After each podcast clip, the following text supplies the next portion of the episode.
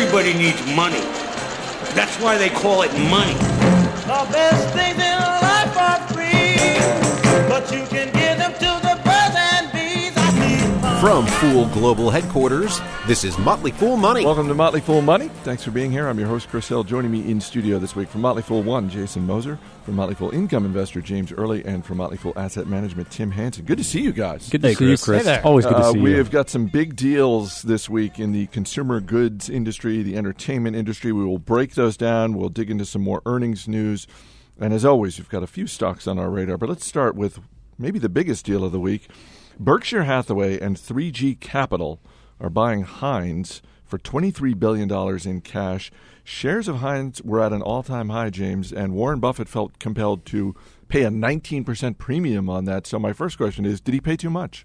Uh, well, it depends, Chris. I mean, I'm, I'm happy as an income investor uh, uh, advisor because I recommended Heinz, and now it's up twenty percent. And we finally got a chance to see what Warren Buffett's elephant gun looks like, which is pretty cool too. But this deal to me smacks more of okayness than, than genius. Uh, the fuzz factor, to answer your question, is going to be how much fat these three G guys can trim, uh, who are going to come in and manage this company, can trim from this business. Uh, Heinz has been cutting costs for many years, so I, I don't know how, how effective that's going to be. I don't think it'll be a disaster. I just don't see it being a huge success either. What about you, Tim? Well, this is another one of those deals that only Buffett could get. I mean, the way it's being financed is he's getting some preferred shares that are going to pay, I think, a nine percent dividend, which is, you know, in an era of that's nice zero interest yeah, rate, that's right? Not too bad. I mean, that's that's a way to put a lot of money to work at a at a market, probably a market beating rate. Um, so I think it, I think it probably works out well for him. Um, he's got some equity to share on the upside if three G can cut costs like they did at, at Anheuser-Busch. Um, but but it does. I mean, it does look at first blush to be a little bit expensive, especially because, you know, I think Heinz is on the wrong side of where the food trends in this country and and, and to some extent globally are going, which is more fresh, you know, type foods, and they're they're heavy into the canned and prepackaged and pasteurized type. You're things. Saying tater tots are not fresh. I, I mean, it's debatable. I mean, it's, they're delicious. I, I don't know. Are they? Sure. Who doesn't love tater tots? I'm not a big tater tot fan. I, I mean, there's probably going to be some mail that comes in about this, but, you know, I think tater tots are overrated. I was in Quebec, and I, I was I, and my, my son had just turned one. I needed baby food, and I bought all this Heinz baby food, and, and he wasn't eating it. And I realized, like, tomato paste was, like, the number one ingredient in every single thing. Uh, James, when you look at Berkshire Hathaway stock, it is trading at an all-time high, even after this deal, which tells me that, you know, some people think, well, you know what, it's Buffett and, and we're going to trust him. Uh, what do you think of the, the shares? Buffett is always going to get the benefit of the doubt. I mean, you know, my concern, uh, I think, is legitimate. He's not going to live forever, and, and, and what's going to happen? I mean, it's just, uh, I, I wouldn't be a buyer now, just for that reason.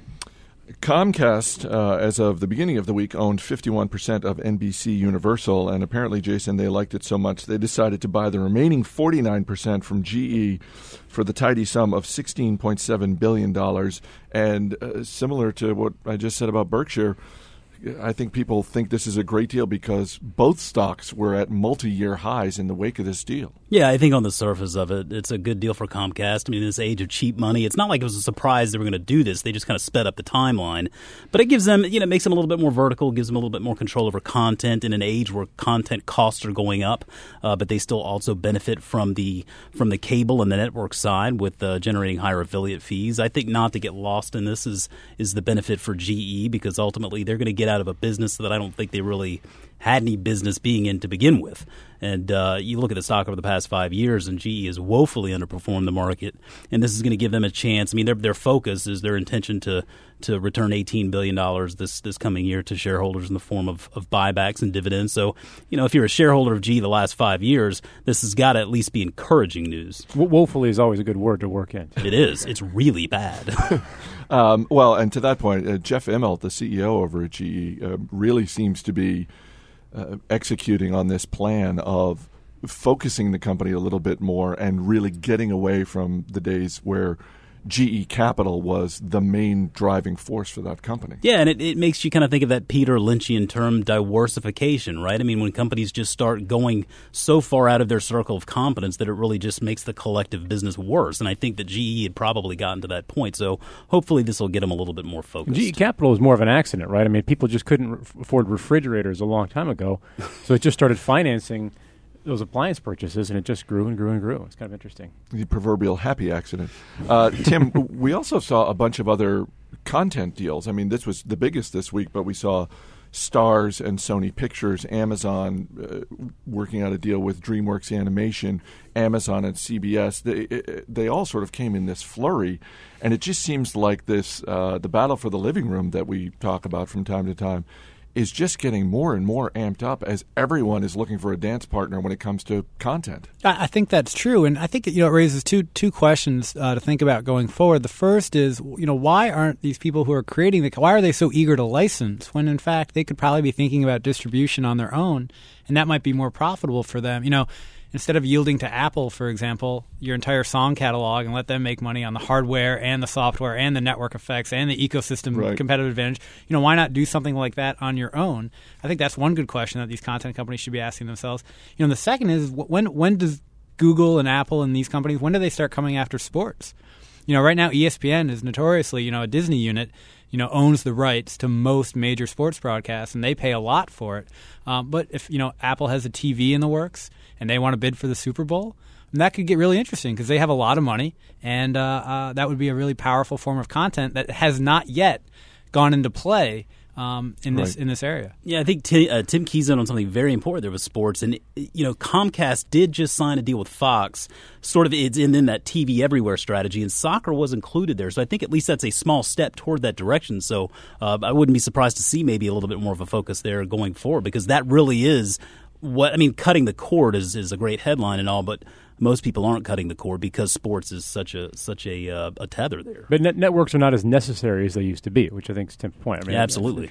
Uh, Jason, what do you think of Comcast, the stock? Because this is a company that, uh, as often as not, shows up in the news for, you know, being one of those big companies that does not have great reputations with customers, and yet now it seems like just from a business standpoint, they're really. Uh, they're really kicking a lot of ass. Yeah, I mean, the, the, the business performs very well. I mean, historically, it's done very well. Uh, going forward, it's a little bit more questionable, though, because the, the, the landscape is changing so quickly with digital distribution and streaming and, and your other concepts out there like Netflix, and who knows what Apple's going to be doing here, or Google to a degree. So I think going forward, it's a little bit uh, a little bit less clear, but for sure, the company to this point, it generates a lot of cash and, and really has a lot of hold over their subscribers. I do think you need to be careful as a long-term investor in buying shares of companies that whose customers would probably think life is better off without them, you know? Right. And this refers to like the Verizons of the world, the Comcast. I mean, I'm a Comcast customer out of necessity. If I could do a la carte cable, or if, you know, sports were available via the App Store, you know, I, I would unsubscribe from Comcast very, very quickly. And so I think that's always a specter hanging over the stock. U S Airways and A M R, the parent company of American Airlines, have agreed to an eleven billion dollars merger that will result in the largest airline in the world. And, Tim, uh, contrary to the previous deals, uh, it seems like people weren't psyched about this. Shares of U S Air uh, were down, um, so apparently bigger is not better. Well, these are also, I think, generally regarded as being two of the weaker airlines in the in the U S market, and that's particularly true of American with their labor troubles. And th- I mean, they've right. had big problems. And being a weaker part of an airline industry in the U S, I mean, that's that's saying something, right? That's a low bar. Um, you know, airlines are famously horrible investments, especially in the United States. You know, the joke is, how do you become an airline millionaire? You start with a billion dollars and buy an airline. Yeah. Um, you know, but the industry is rationalizing. I think we're now down to Th- three hub-and-spoke carriers after United and Continental merged, and now you've got the American and U S Airlines merger. People are still traveling a lot. At some point, these companies ha- they have to start making money, right, Chris? Am I wrong about that? I don't know. It uh, it does seem like one of the potential ripple effects is uh, maybe a benefit for JetBlue and Southwest and the smaller ones, because because of the size of this airline, they're going to have to – the regulators are probably going to force them to give up some yeah, terminal I mean, space. You probably do get some more gates if you're if you're looking for them, if you're Southwest, for example. Um, you know, but like I said, travel travel has been a constant, you know. Even during the recession, people kept traveling, and, and obviously they traded down a little bit on cost. Um You know, but people like to travel, and it's a much more. It's going to be a much more rational industry going forward over the next ten years. It looks like than it was over the past ten. American Express announced a partnership with Twitter that would allow cardholders to buy things simply by typing a hashtag on Twitter. And Jason, you're a shareholder, uh, you're a cardholder of yeah. American Express. You've yeah, already tried this. I did try, yeah. Well, I've tried it in two capacities. The first was uh, six months ago or so when they initially were allowing you to just retweet something and actually benefit from a deal. So it was a coupon going to a restaurant, but yep. I didn't actually have to present a coupon. I just used my Amex, and then the next day they deducted the twenty dollars off the card. Uh, this is this is you can actually purchase things if you just include the hashtag uh, and then the, the verbiage of the deal there. And I tried it with their initial twenty-five dollars gift card, and apparently they had just run out, so I kind of missed the boat on that one. But I've seen a lot of tweets go through my uh, Twitter feed today from Amex. They are pushing a lot of these Kindles and Sony PlayStation uh, devices.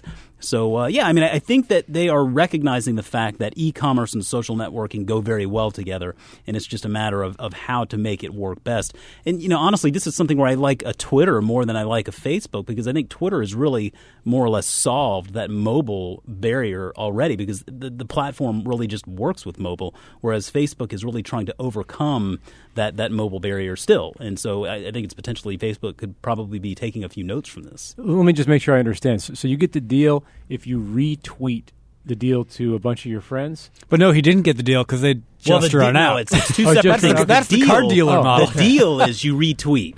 But okay. if you want to buy something, this is the new one. Is okay, if you want to buy something, you okay. actually just you actually tweet the hashtag with the the, the deal after the hashtag. And but then you, you still actually have to spam your friends, basically. Uh, I guess that's a it's kind of like impairing the friendship to a minor degree. For, for money, though. They're potentially. That's yeah. assuming that the people following you on our Twitter are actually your friends. Good point. Tim, you seem skeptical of this whole this whole scenario. Uh, you know, it is what it is. I think I think companies will be rewarded for uh, experimenting with these media because there are lots of people using them. I don't think anyone has figured out how to effectively um, market to them. As James said, there's a really fine line between, you know, intrusion into the life of a customer and their friends. And Facebook, I think, is managing this really poorly because unlike Twitter where your followers your followers ostensibly are not necessarily all your friends, uh, on Facebook, by definition, right, they are. They're supposed to be. And so that, that's a little bit – I mean, that it's. I mean, you're turning into a kind of a multi-level marketing scheme by pushing product on your friends, and those, those you know, generally don't work out too well.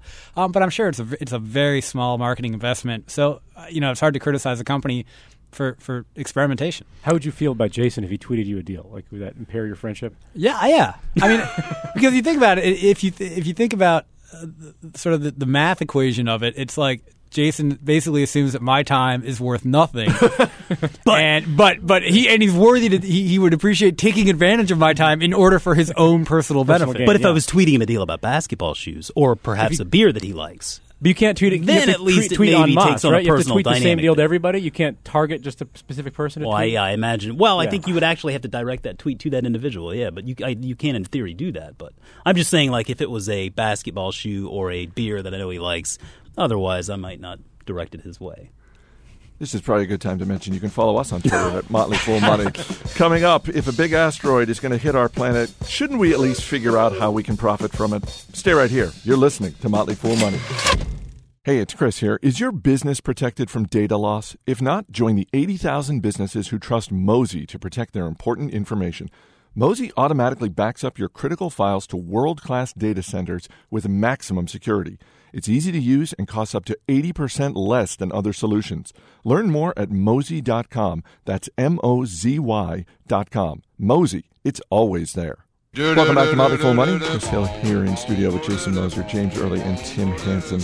Uh, let's hit the beverage companies, James. Coca-Cola's fourth quarter profits up thirteen percent. Pepsi's fourth quarter profits up seventeen percent. And uh, for a number of reasons, it looks like Pepsi's doing a little bit better lately. Yeah, they are doing better. Pepsi had been focusing on healthy stuff for many years, Chris, until it realized that people actually don't want healthy stuff. They yeah, want that's junk. A mistake. So it went back. It re-embraced its junk food r- roots and, and just sort of went to the bad side. It kind of reminds me of when Hulk Hogan became a bad guy wrestler. Uh, you know, Pepsi did, did surprise uh, Wall Street, five percent organic revenue growth, uh, one percent drop because of uh, foreign exchange. But profits were strong across the board, uh, sales gains, organic sales gains in all its categories. So it's, it's doing very well. Coke missed expectations. Uh, not quite as good. Weak in China, weak in Europe, uh, still having a decline in North American sodas. Uh, I think they're both both companies are, are solid long-term investments, but they're both priced a little bit richly right now. How big a threat is the whole obesity discussion in the United States if when you look at these companies, in terms of revenue, most of their revenue is not coming from inside the United States. Uh, that's that's true. Um, you know, North Americans' soda volumes, even now, are, are still going down. We're drinking uh, less Coke and, and, and less Pepsi, uh, but it's still it's still a, a material chunk, and it's something that can spread worldwide. I mean, uh, other countries are trying to now cut back on cigarettes, for example, and they're going to start cutting back on, on the junk food that we're exporting. I mean, they're seeing cancer. They're seeing the same American diet-type diseases uh, that, that, that we've had that they didn't have at the, the rates they're having now. I mean, but both companies have also sought to mitigate that by by buying up substitution products. You know, Coca-Cola has Honest Teas, for example. Right. And so to the extent that Coke consumption declines, they've got something else in the works that they can start producing and distributing. Moving to the healthier side, Whole Foods' first quarter profit rose twenty-four percent. Same-store sales were up more than seven percent. And yet, uh, Tim, good numbers, but not good enough when you consider the stock fell ten percent on Thursday. Well, I think Whole Foods investors, and, and I'm a fan of Whole Foods as a company. I think it's a great grocery store. Um, having said that, Whole Foods investors need to look in the mirror and, and remind themselves that it's a grocery store. You know, and, and you know, it put up seven percent comps. It has best-in-industry profit margins. They're opening... You know, thirty-five new stores next year. By all measures, this company is operating fantastically. And the stock was down ten percent and probably arguably has another twenty-five to thirty percent to go before it's valued like a great grocery store. I mean, I don't know what Whole Foods would need to do to justify its valuation. I mean, it would need to do something wild and crazy, but uh, it's just a grocery store, people. So, so you're, you're waiting for more of a pullback. Yeah, I mean, it's like, a, you know, people obviously put a premium on greatness, and so Whole Foods should trade for more than Walmart, Kroger, Harris Teeter, these types of companies. But you're not ever going to get ten to twelve percent operating margins at a grocery store. It's just the, the business doesn't work that way. Fourth quarter revenue for Buffalo Wild Wings rose by thirty-eight percent, and same-store sales were up nearly six percent. Kind of an interesting week for the stock, though, Jason, when you consider that, you know, on those numbers, again, good numbers, but not great. Stock fell, but it looks like it's basically flat for the week. Yeah, it was a good quarter and a good year, really. I mean, they passed the one billion dollars mark in sales for the first time uh, this year, and you know they continue to grow the concept there. They're going to be opening up, opening up their nine hundredth restaurant, I think, next week, they were saying. It's interesting to see that Sally Smith there sees a market for seventeen hundred of these stores. I, I'm not so sure that's That's a realistic estimate. I, I feel like it's a little bit robust, but they are facing some genuine headwinds in chicken wing costs and, and labor costs and even beer costs. And so really uh, you're seeing the, the restaurant level cash flow really getting crimped from those costs. And they're trying an interesting new little test out here in, in a number of restaurants where they're testing wings by the volume as opposed to quantity. You know, normally you would go in there and you'd buy six wings or, or eight wings or whatever, but instead they're saying, well, chicken wings are, are bigger now. The chickens are bigger for whatever reason. So instead of six wings, you might get five because it weighs about the same. Now, I'm not sure how well that translates to the consumer. Uh, it'll be interesting to see sort of the results from this testing, but I think that's that's that's what they're facing right now. That's sort of the, the trepidation there on the stock, but I feel like at least you're buying into a, a good leadership story here with Sally Smith. She's been there since nineteen ninety-six, and she's she's dealt with this kind of thing before. Uh, we got about thirty seconds left. Uh, we dodged the bullet, and when I say we, I mean the planet Earth. The uh, the, the asteroid that was hurtling towards us uh, missed us by about seventeen thousand miles, but it seems like we got to come up with something to stop these in the future. If you're betting on a company, to oh. come up with, you know, a device to basically knock these things out of the sky. What I'm going with Elon Musk and SpaceX. Put some lasers on those things. We solve this problem. Jason? Certainly there's got to be something out there that three D printing can do.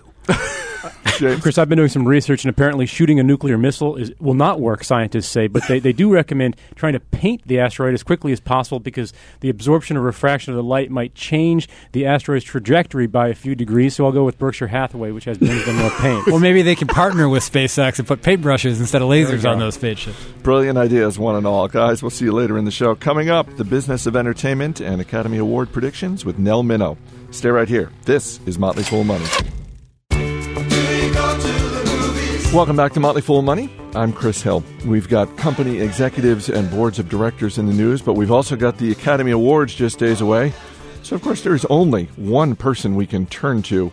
Nell Minow is a corporate governance expert with Governance Metrics International. She is also the film critic known as the Movie Mom. Always good to talk to you, Nell. I'm glad to be back. Um, we'll get to the Academy Awards shortly, but uh, there there are just a lot of soap operas going on in the business world, and I want to start with Apple um, because recently we've seen David Einhorn, this hedge fund manager, come out and saying they need to do something with their cash, and they have accusing the company of having this depression era mindset. And right. Apple says they're, you know, Tim Cook says, hey, we're we're evaluating our options. Um, do you think there is something to Einhorn's point in terms of Apple having a cash problem? You know, I find myself agreeing with Einhorn. Uh, really? I do. Uh, I think that it's an excellent discipline when a company has got a lot of cash. And, wow, this company has got a lot of cash. Uh, to say to them, all right, uh, if, you know, considering the possibilities is not good enough, unless you've got a very strong idea in mind, uh, we want you to uh, pay that out to the shareholders. Um, and, and then let them put their investment money back into the market in a way that they think is appropriate. The problem is that we've seen this happen far, far too many times, whether you're talking about an individual, whether you're talking about a company. When they've got a lot of cash and they're under pressure to spend it, uh, they make foolish choices. Can you remember Time Warner A O L?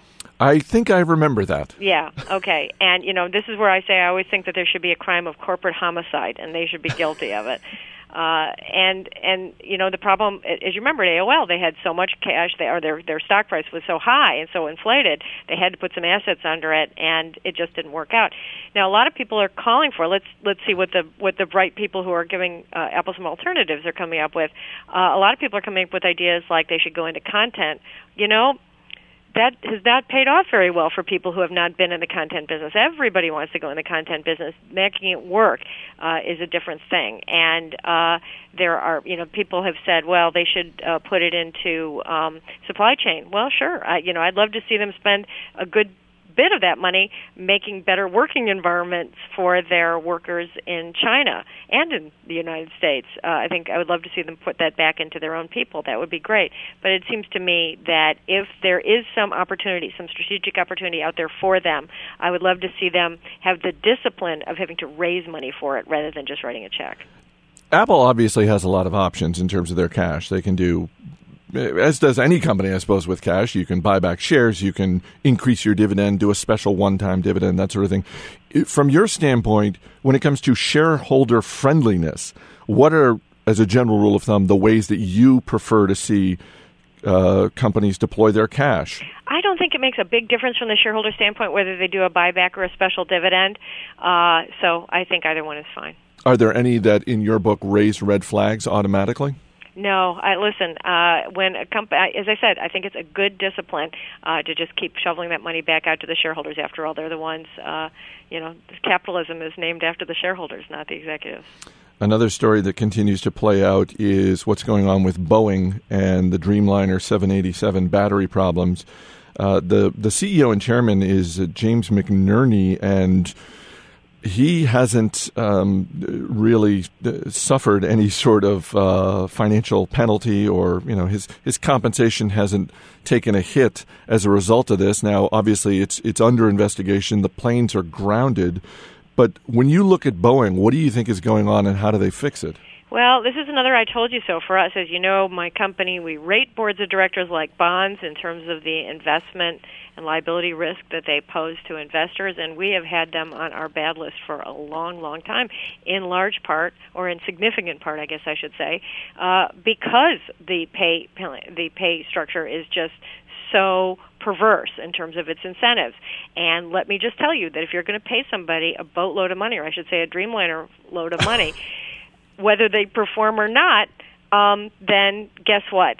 Uh, they're not going to perform because it's harder to perform. So they'll they, they'll take the easy way. Unless you make it meaningful, and I'm not just talking about the C E O, of course, but I'm talking about up and down the organization, and say, if the plane doesn't work, you don't get the bonus, um, then we're going to continue to see this kind of behavior. So I completely blame the board. I don't think that they have uh, uh, stepped up to the plate in the way that shareholders expect them to, and uh, I think this is a very serious problem, but it was a predictable problem if you looked at the way the incentive compensation was structured.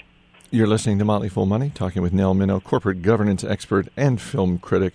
Uh, a person you and I have spoken about before, Aubrey McClendon, the C E O and co-founder of Chesapeake Energy. I'll be completely honest now. When I heard the news that he was stepping down on April first, my my gut reaction was one of sadness. Yeah. I felt like, no, no, we're not going to have Aubrey you to, kick, to kick around anymore. We're not going to have him to kick around. You know, the, the secret hedge fund, the antique map collection that he sold back to the company. And Um, now, on the flip side, and this, some of my colleagues at the, at the Motley Fool have said, you know what, if you step back and look at his full legacy, this is a company that he started on his own. It's now worth more than thirteen billion dollars. He deserves some credit for that.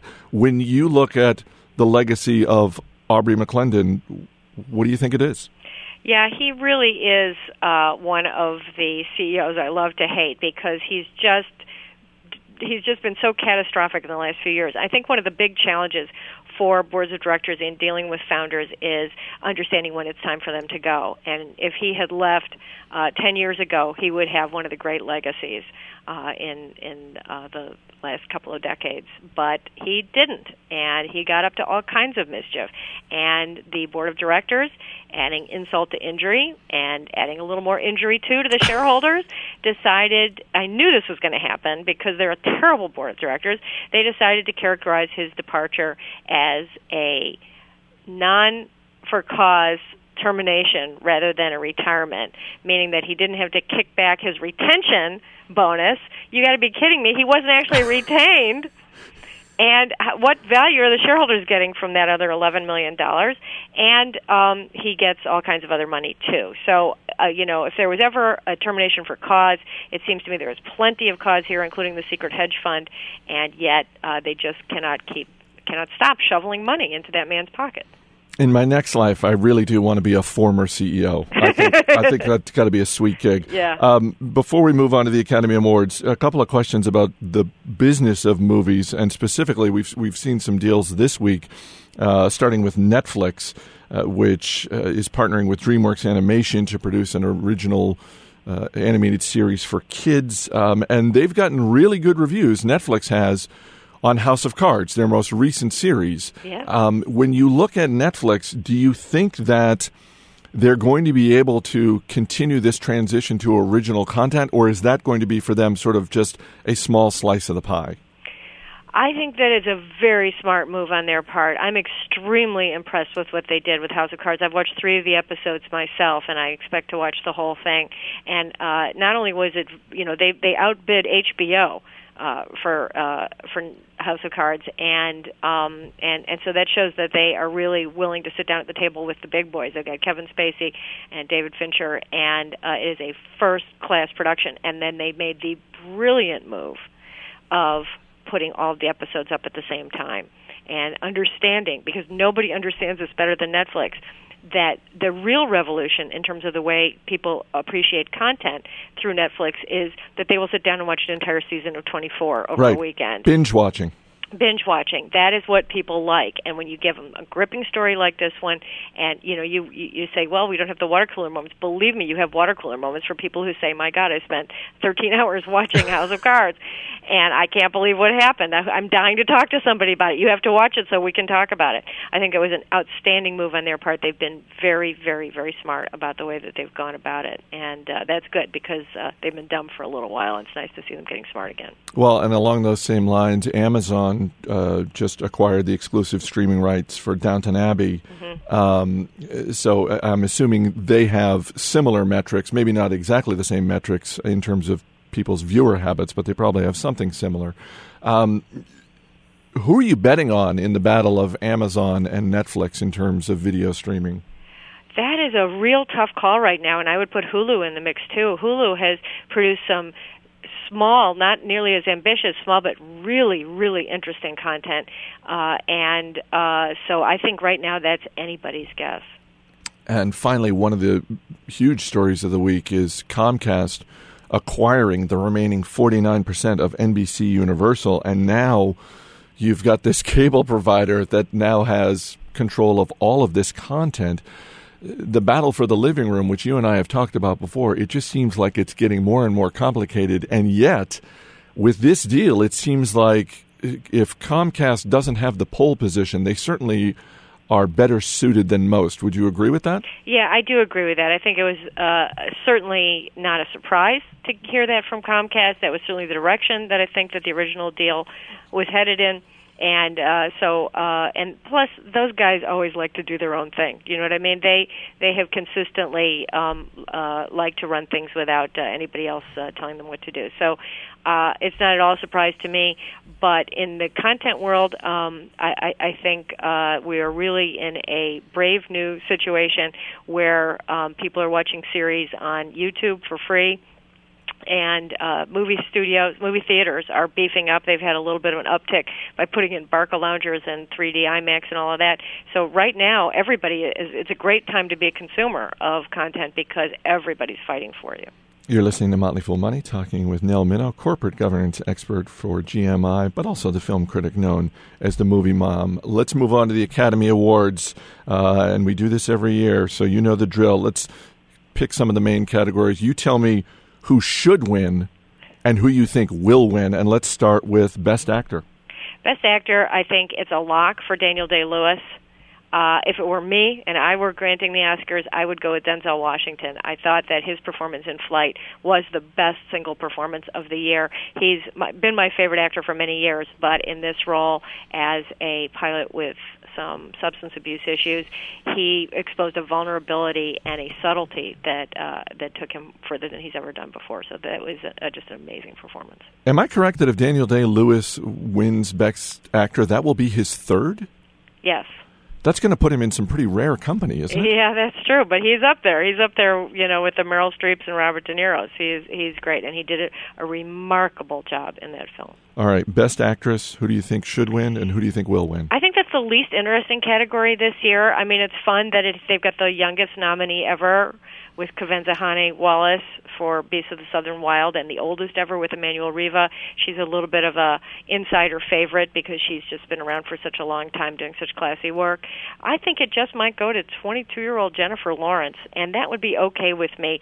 Uh, she's very young, and I don't think that it's of the category of, say, the Daniel Day-Lewis uh, or or Denzel Washington, but she did a beautiful job in Silver Linings Playbook, and she showed a lot of range last year with that and with Hunger Games.